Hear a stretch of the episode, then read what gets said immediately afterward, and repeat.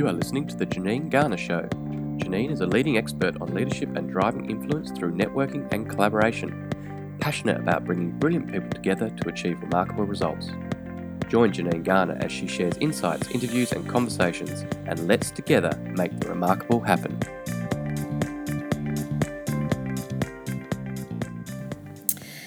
Welcome to the latest episode of Unleashing Brilliance. I'm so excited today because with me here in the studio is the fabulous Emma Bannister. Now, Emma is the founder and CEO of a company called Presentation Studio based here in Sydney.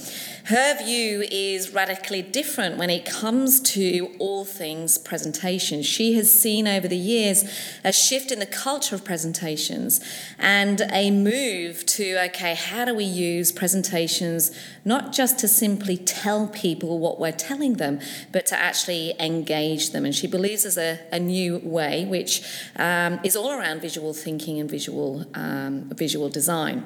Her clients are varied and international clients such as Telstra, Westfield, Microsoft, Qantas, and people hire Bannister and her team, Emma and her team, to create powerful presentations that really give their organisations and their leadership teams the competitive edge to win high stakes and multi million dollar pitches. She's regularly asked to speak, um, regularly asked to publish her thoughts, and is a true blue entrepreneur that started her business on a kitchen bench. Please welcome the fabulous Emma Bannister. Thanks for having me. So, that's my view of what you do. Mm. Um, what's your view? What is it that you do? And um, maybe give us the whistle stop tour of how you got here. Sure thing. Well, I started back in the UK. So everything for me, I was born in London and raised there um, up until I came here to Australia. And the, my background has been in graphic design. So it's having that creative look, feel for things. And I realized there was a real opportunity within the presentation industry, and I, I can share more about that later. But it was around seeing that opportunity and then helping support that. And, and, and the business has grown as a result of fulfilling that need. And now what we do is we focus really on um, helping to create that impact with our audience, with our clients' audiences, and then really adding value for them so that they can really go forward and smash that opportunity. That's fabulous. What What do you enjoy about what it is that you do? What's the What's the thing that keeps you going? My role in particular is very diverse. So I have a whole range of um, roles under my CEO hat. So it's from speaking through to managing our team. We've got um, 30 people now. Um, so there's a lot of, we're still small enough to have uh, uh, some hands on um, contact with everyone. Um, and the thing that I love most is like inventing stuff. So as an entrepreneur, it's about seeing a need and finding a solution for our clients so that we can um, really help them with that. So we're forever creating a new um, type of product, like a pitch service or this or that, to, to, to match what they need. Mm. And I'm curious, it's a, it's a bit like my world and being so passionate about networking, it almost makes people want to vomit in their mouth when they say networking. And I reckon that the same thing when you talk about PowerPoint. People go, oh, God, clip art and bullet points. What have, what have you seen in terms of this evolution of presentate, presenting, speaking, and the impact that it can, and equally uh, not have in terms of getting that message across? The technology has changed as a platform anyway. So predominantly we work in PowerPoint, and you're right. You know, it's PowerPoint has one of the worst raps in, of any software out there. Yet it's not actually the tool. And Microsoft have made such a huge effort at changing it and making it more user friendly. And the outputs now, it's more of a multimedia tool. And the, as such, the expectation out there in the workforce is that your presentations are going to be so much better and need to be. Um, and so the things that I've seen um, have been making the products easier to use, whether that's PowerPoint, Keynote, Canva's, one of the newbies on the scene, probably less so Prezi now, which was one of the new ones, but seems to have dropped off a lot. there's a lot of talk around augmented reality and how people will you be sort of mixing worlds and sharing stories in that way, but we're not quite seeing it come to life. Like people are playing with the tech, but not transforming the ability to connect as humans. So that's what I'm not seeing yet. Um, but mostly people, whether it's through our education or just general comms, they're, they're getting that bullet point lists don't work. So the biggest thing I'm seeing that is that change of, okay, I get that lists of words don't work, but there's still that uncertainty around. Well, what does work? What should I be doing instead? Mm, excellent. So, before we get onto this uh, concept, because I'm sure the listeners would love some tips and tools on, you know, how do they become better at at creating presentations to get their message across. I want to go back to where it all started. So, when you were, uh, so you're obviously from the UK. Um, what did you want to be when you grew up? I wanted to work for Disney. And there was literally, I spent my whole childhood growing up wanting to be the person that coloured in the animated cels. And then they changed how that was done, and it wasn't on um, cels anymore. So I had to learn how to use computer. And by the time I'd finished graphic design, I didn't um, to, to, to, well, there wasn't really that kind of role anymore. And I ended up working for Deutsche Bank. so you went from a, about as far from Disney as you could ever get. And so, um, but it was being a graphic designer for the sales team. So we used to have to convert everything to like seven different European languages and lots of PowerPoint. And so it was by creating the PowerPoints for those fund managers that I identified how, just how bad PowerPoints were and the fact that um, they, they were doing such a bad job, but they were talking about these billion dollar pound, sorry, not dollar, billion dollar pound, oh my gosh, billion pound deals, um, and you couldn't understand what they were saying. So that, that's where it all started, really. So creativity has pretty much run through your blood for as long as you can remember. Yeah, and I don't really know where it comes from. So my dad is very kind of formal and straight middle management, and my mum was a teacher, but my mum was a special needs teacher, and so she would work with a lot of autistic children, and so everything in my world at home was laminated in a picture, like everything. Like she would just literally label everything and animate it, and and and um, I think there was always a very much a visual connection for me and words and that has evolved over the years as well of like seeing how well people respond to a visual connection with with a, with a meaning and a message mm. what are the um, some of the key watershed moments that have got you to here probably um, certainly i mean the the need of seeing that I wanted to do something about it and that um, I'd identified a niche within presentations. So, graphic designers are a dime a dozen, but I did at some point twig that PowerPoint for graphic designers was really considered to be like bottom of the rank. You know, you're not really a, a true designer if you're using PowerPoint. Um, and it was much left just for secretaries and DTP. Like it was not cool, and so I've made it my mission to transform that and to um, our, our desi- train teams of designers so that they can educate and get these really important messages across. Like some of the com- communications that we have to provide are so important and life changing that mm. if it wasn't for our service, lives literally would be lost. Mm.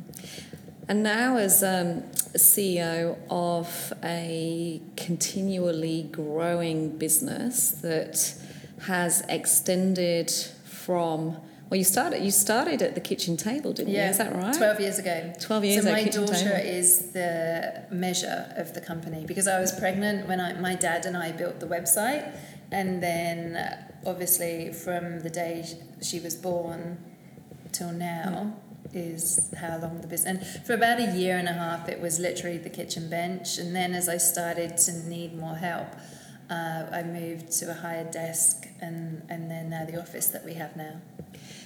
Eventually, what, not straight away. There's a lot in between. Twelve years. Yeah. Um, what were some of the challenges in those early days? Like I'm imagining starting out young baby, and I'm sure there's people with children listening to this, and we don't even need to go into the juggle.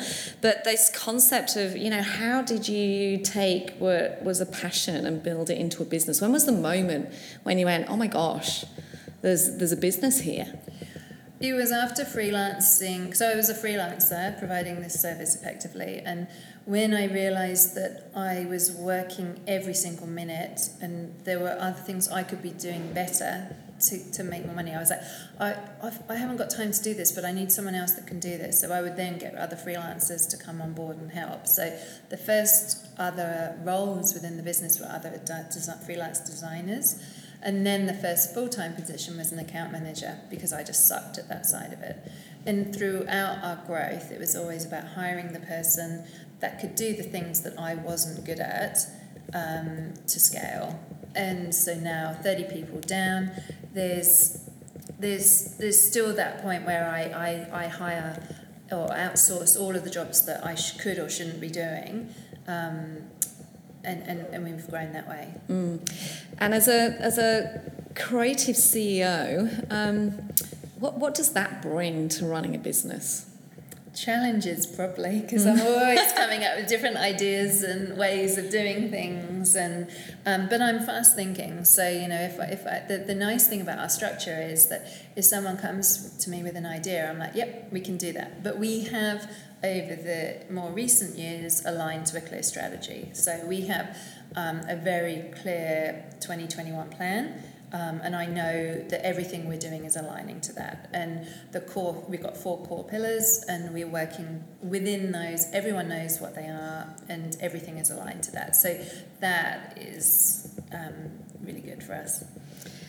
What um, I'm imagining over the years, over 12 years of building a business, that you have regularly sought out advice and support.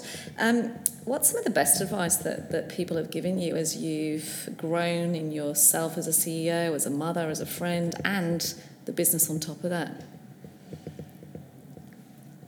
So um, the, the, the probably the best advice that I ever got was just around finding your niche and owning it. Mm. And it was actually my dad that said it to me, and it was along the lines of you know, find the job that other people aren't doing or don't want to do. And that's where you can own it. Mm. And and that's really one of the main things I remember him saying, and I, and I did did it. Mm. He's right. Do you do you see because there's more and more people setting up their own businesses now. Do you see that that's a mistake that some people make that they're they're just being a me too or the same as everybody else, and then struggle it's like struggle street. You have got to identify how you're different, but equally, um, you you need to have something that people need. So there's no point in just being different for the sake of it. Like if there's a hundred other people creating baby bibs, don't do that. Mm. Um, you've got to have a point of difference, and there has to be a need, and you have to be passionate about it. And I think one of the best ways of finding that is is something that concerns you, bothers you, and and and then building on that to turn it around, mm. and that's that's how you can achieve it. Mm. Over over twelve years, I can't imagine it's all been unicorns and rainbows. or maybe it has.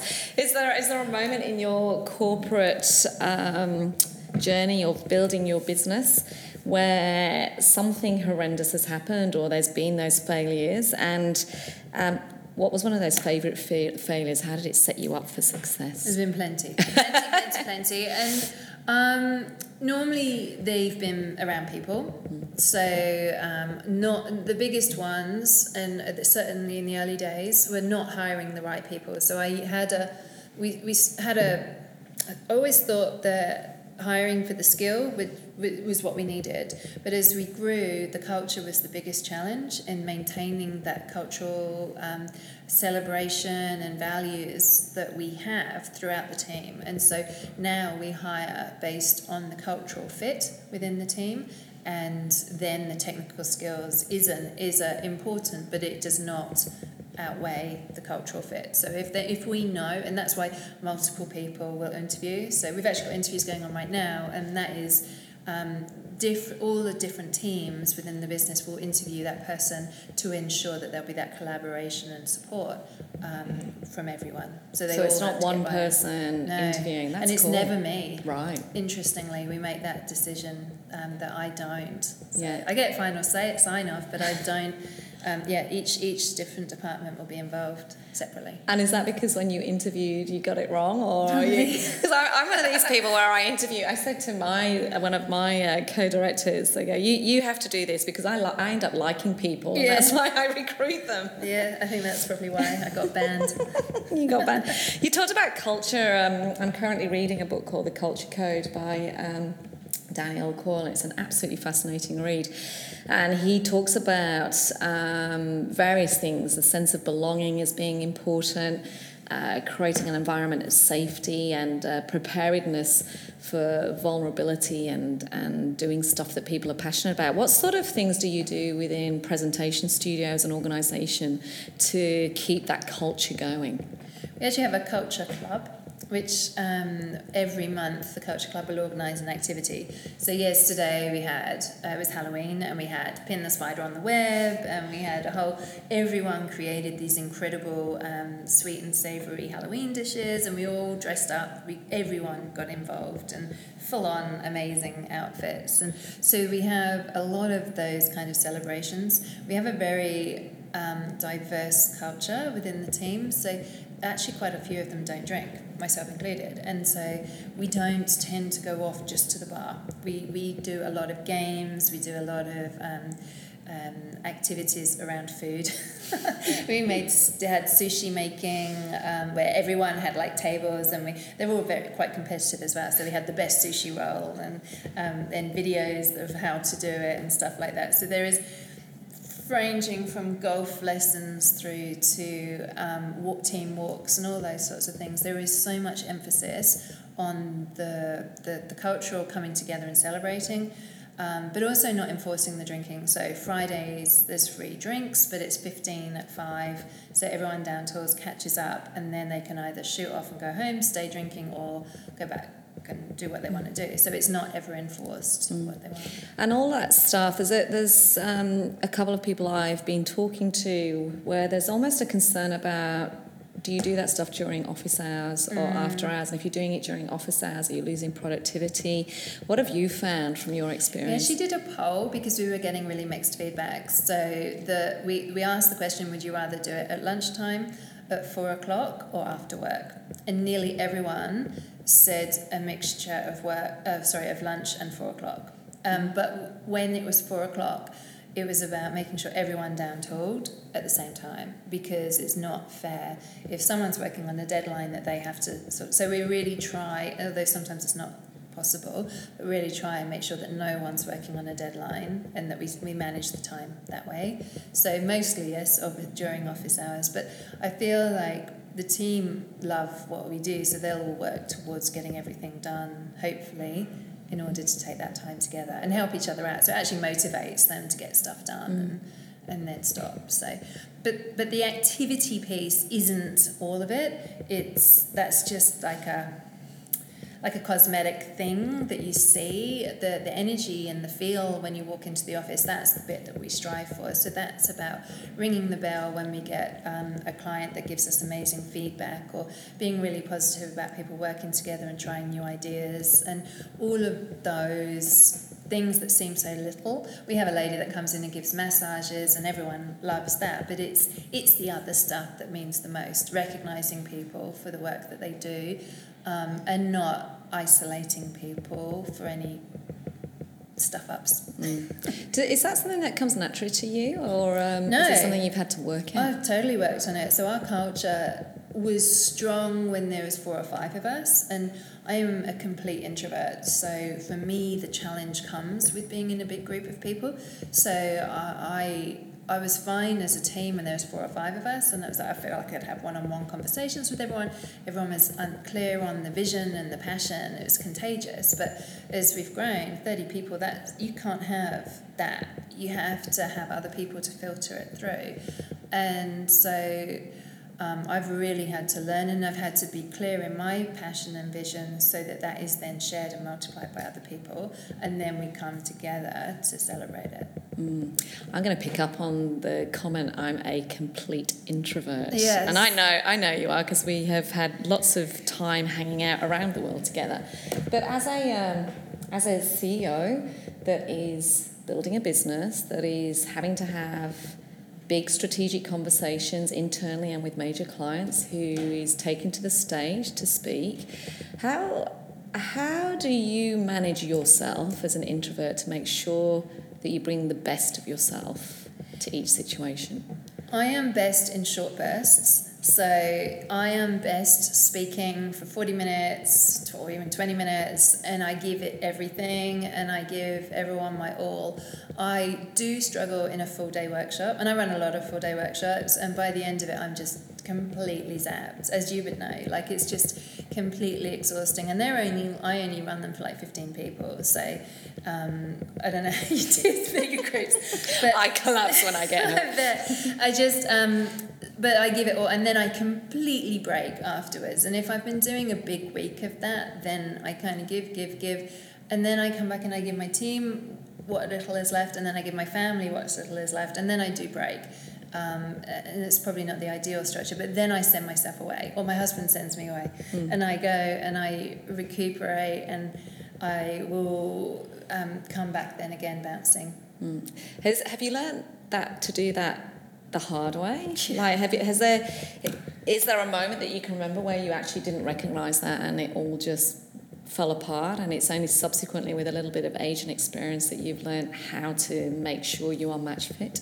I have learnt to book it in before it happens mm. and I think that's actually one of the things you taught me the most. So it's like knowing that after that two weeks of being slammed, I'm going to need something um, and then just not not actually breaking because that doesn't help anyone doesn't help my kids doesn't help my husband doesn't help anyone and certainly doesn't help my team. Like all, all these different babies everywhere and i have to nurture them all and myself. And there is so much mother's guilt with that. So I was in Singapore a couple of weeks ago. I worked on the Friday and I worked on the Monday, but I had the Saturday and Sunday to myself. And I felt in previous years I would have felt so guilty and this year I did not.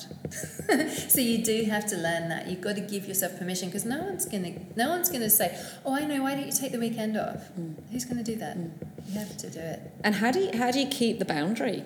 Um, because I'm imagining it, it, takes a lot of discipline mm. or self discipline to make sure that I people know it. you just book it.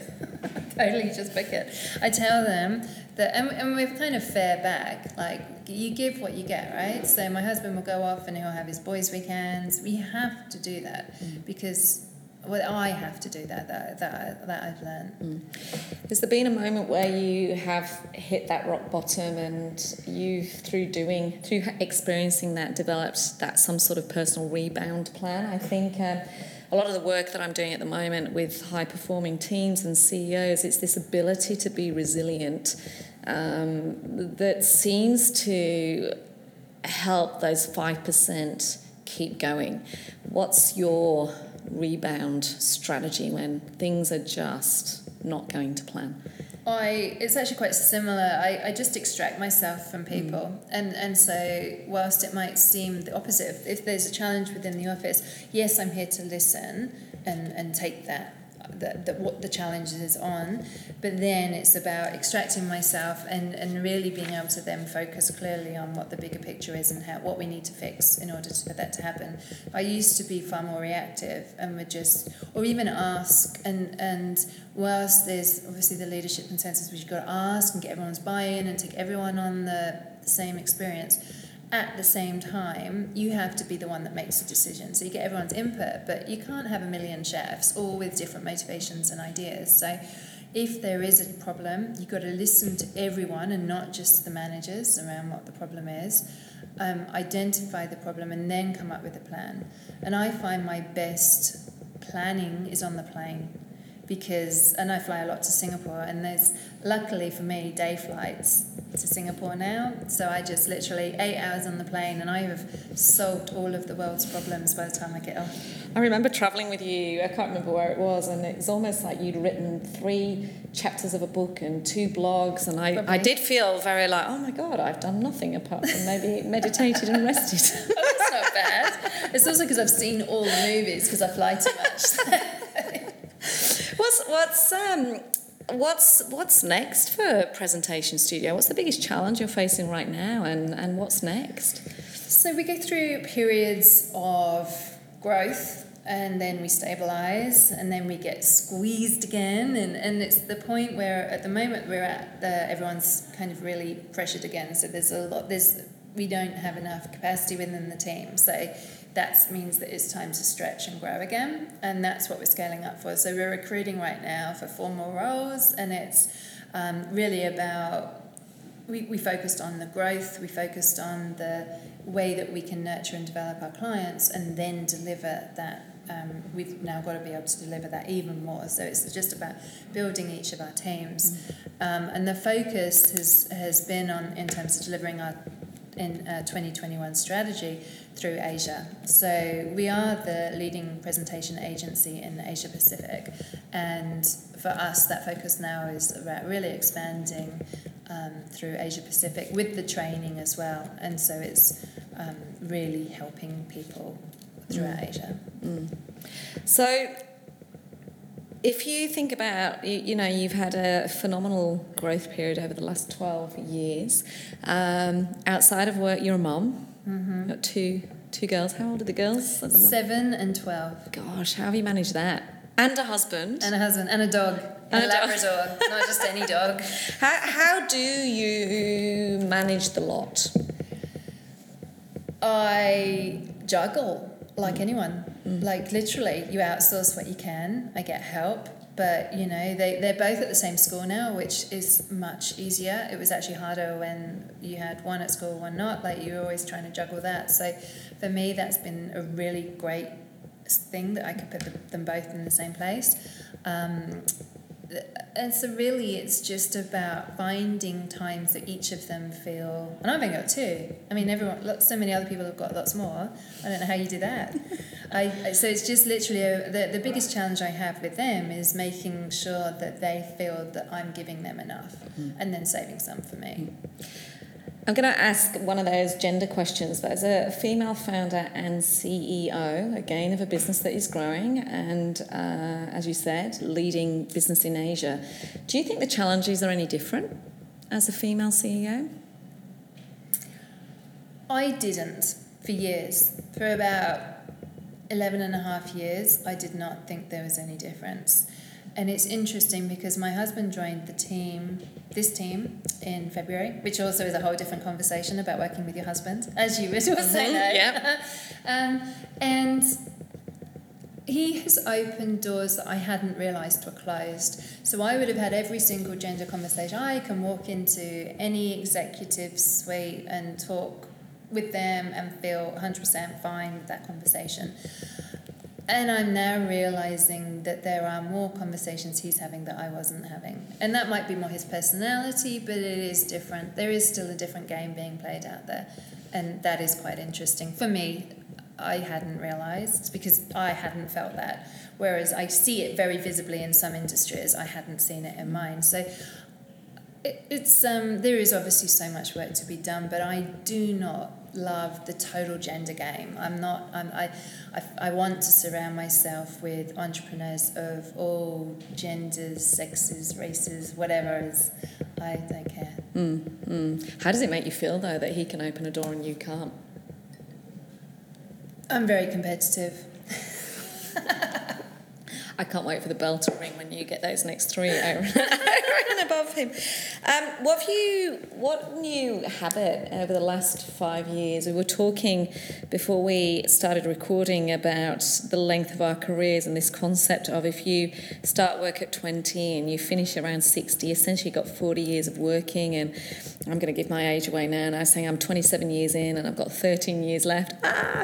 Um, but looking back over the growth. I, um, um, over those 27 years and what you learn about yourself, if you think about yourself, Emma, what's a new belief or habit or behaviour that you've adopted into your world now that has actually improved how you perform? I stopped drinking. And that's simply, quite simply it. Um, so three years ago, I stopped drinking completely. Did dry July and haven't had a sip of alcohol since, and it transformed my life because I have better clarity of mind, better focus, more energy.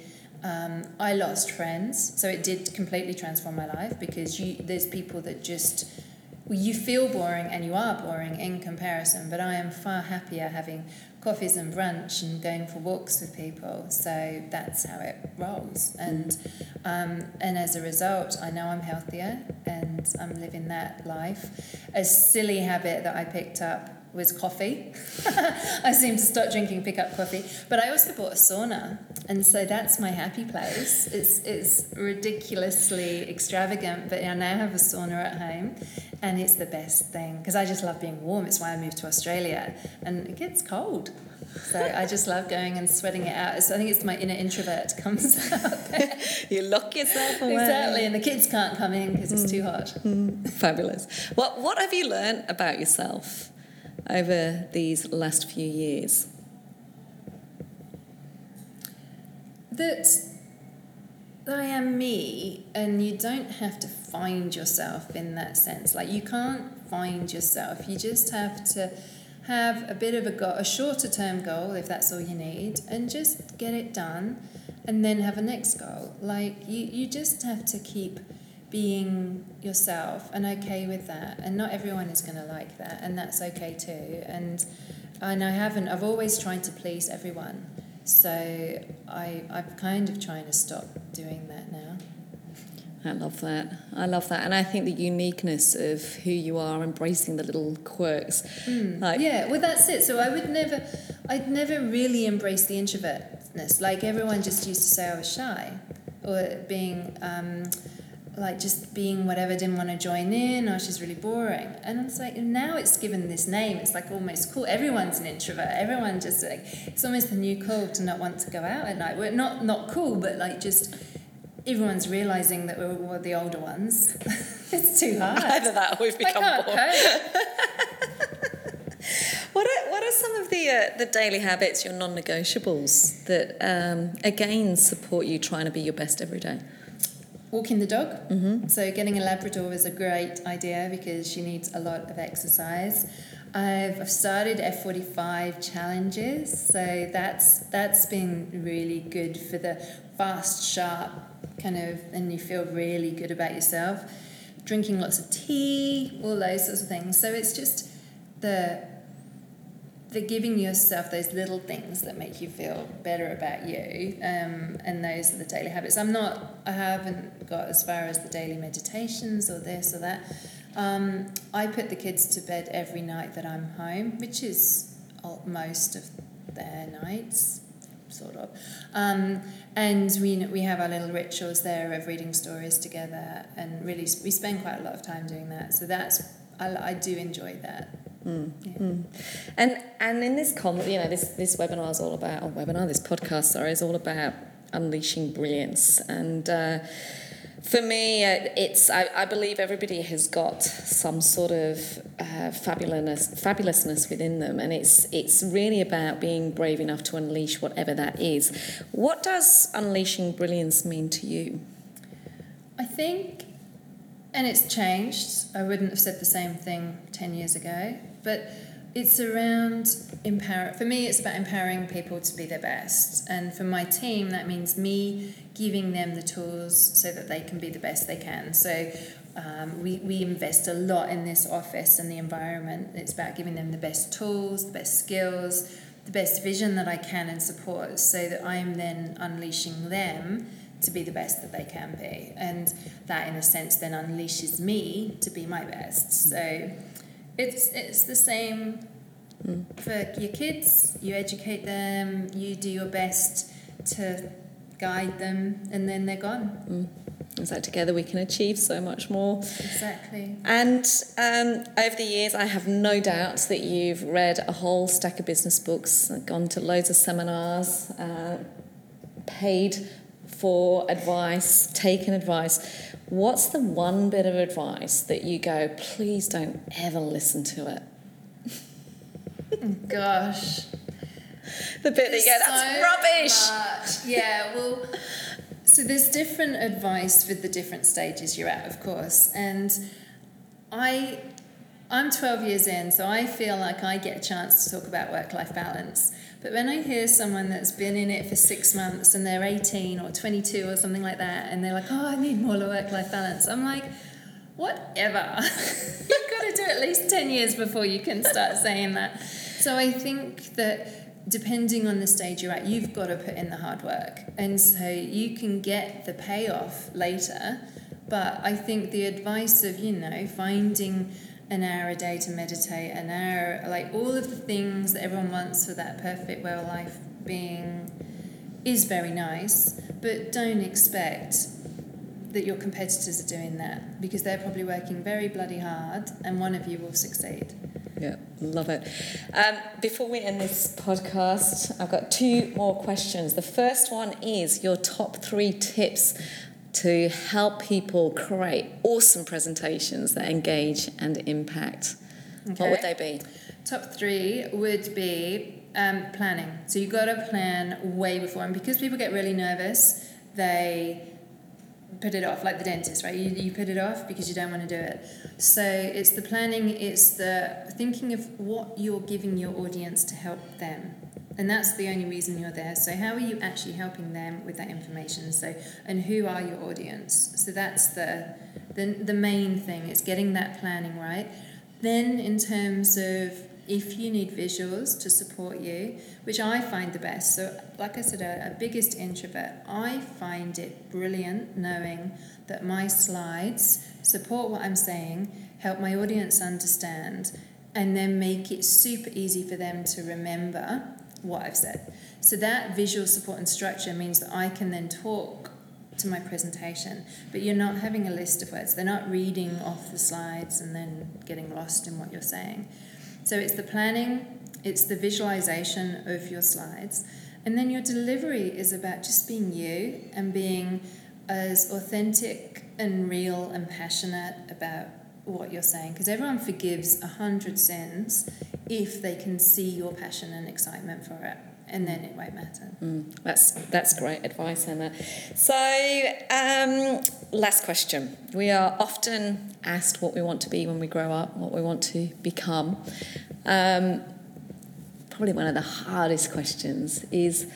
What do you, Emma, want to be remembered for? What do you want people to say about you when you walk out the room? I want to be remembered as someone that really was able to empower other people to be their best and a loving mother.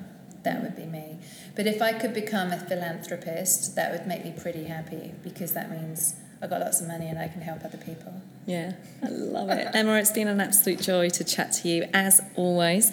Um, some key things for me I mean, the, the resounding piece around being yourself and leading as an introvert. Um, and I think that power of being you allows you to gift to other people, your clients, your staff, the world at large, what it is that you're supposed to do. Those three awesome tips at the end of how, as individuals, leaders, organizations, to use PowerPoint to engage your audience. And there was some really great stuff in there around um, actually being really cognizant of where your business is at and being able to stretch and grow with it. So the fluidity around it, the ability to pivot and zig and zag based on where the market's going versus tying yourself in and almost creating shackles around your ankles. And around that, just, uh, you know, your passion, um, not just for what you do and the impact you're having, but your passion for the impact you're having on the people around you your family and everyone that this this business is helping. It's been an absolute joy to have you on the podcast. Thank you so much. My pleasure. Thanks for having me. We hope you enjoyed listening to the Janine Garner Show. To To follow her blog, purchase her books, or find out more, visit her website janinegarner.com.au. Brilliant people, extraordinary results.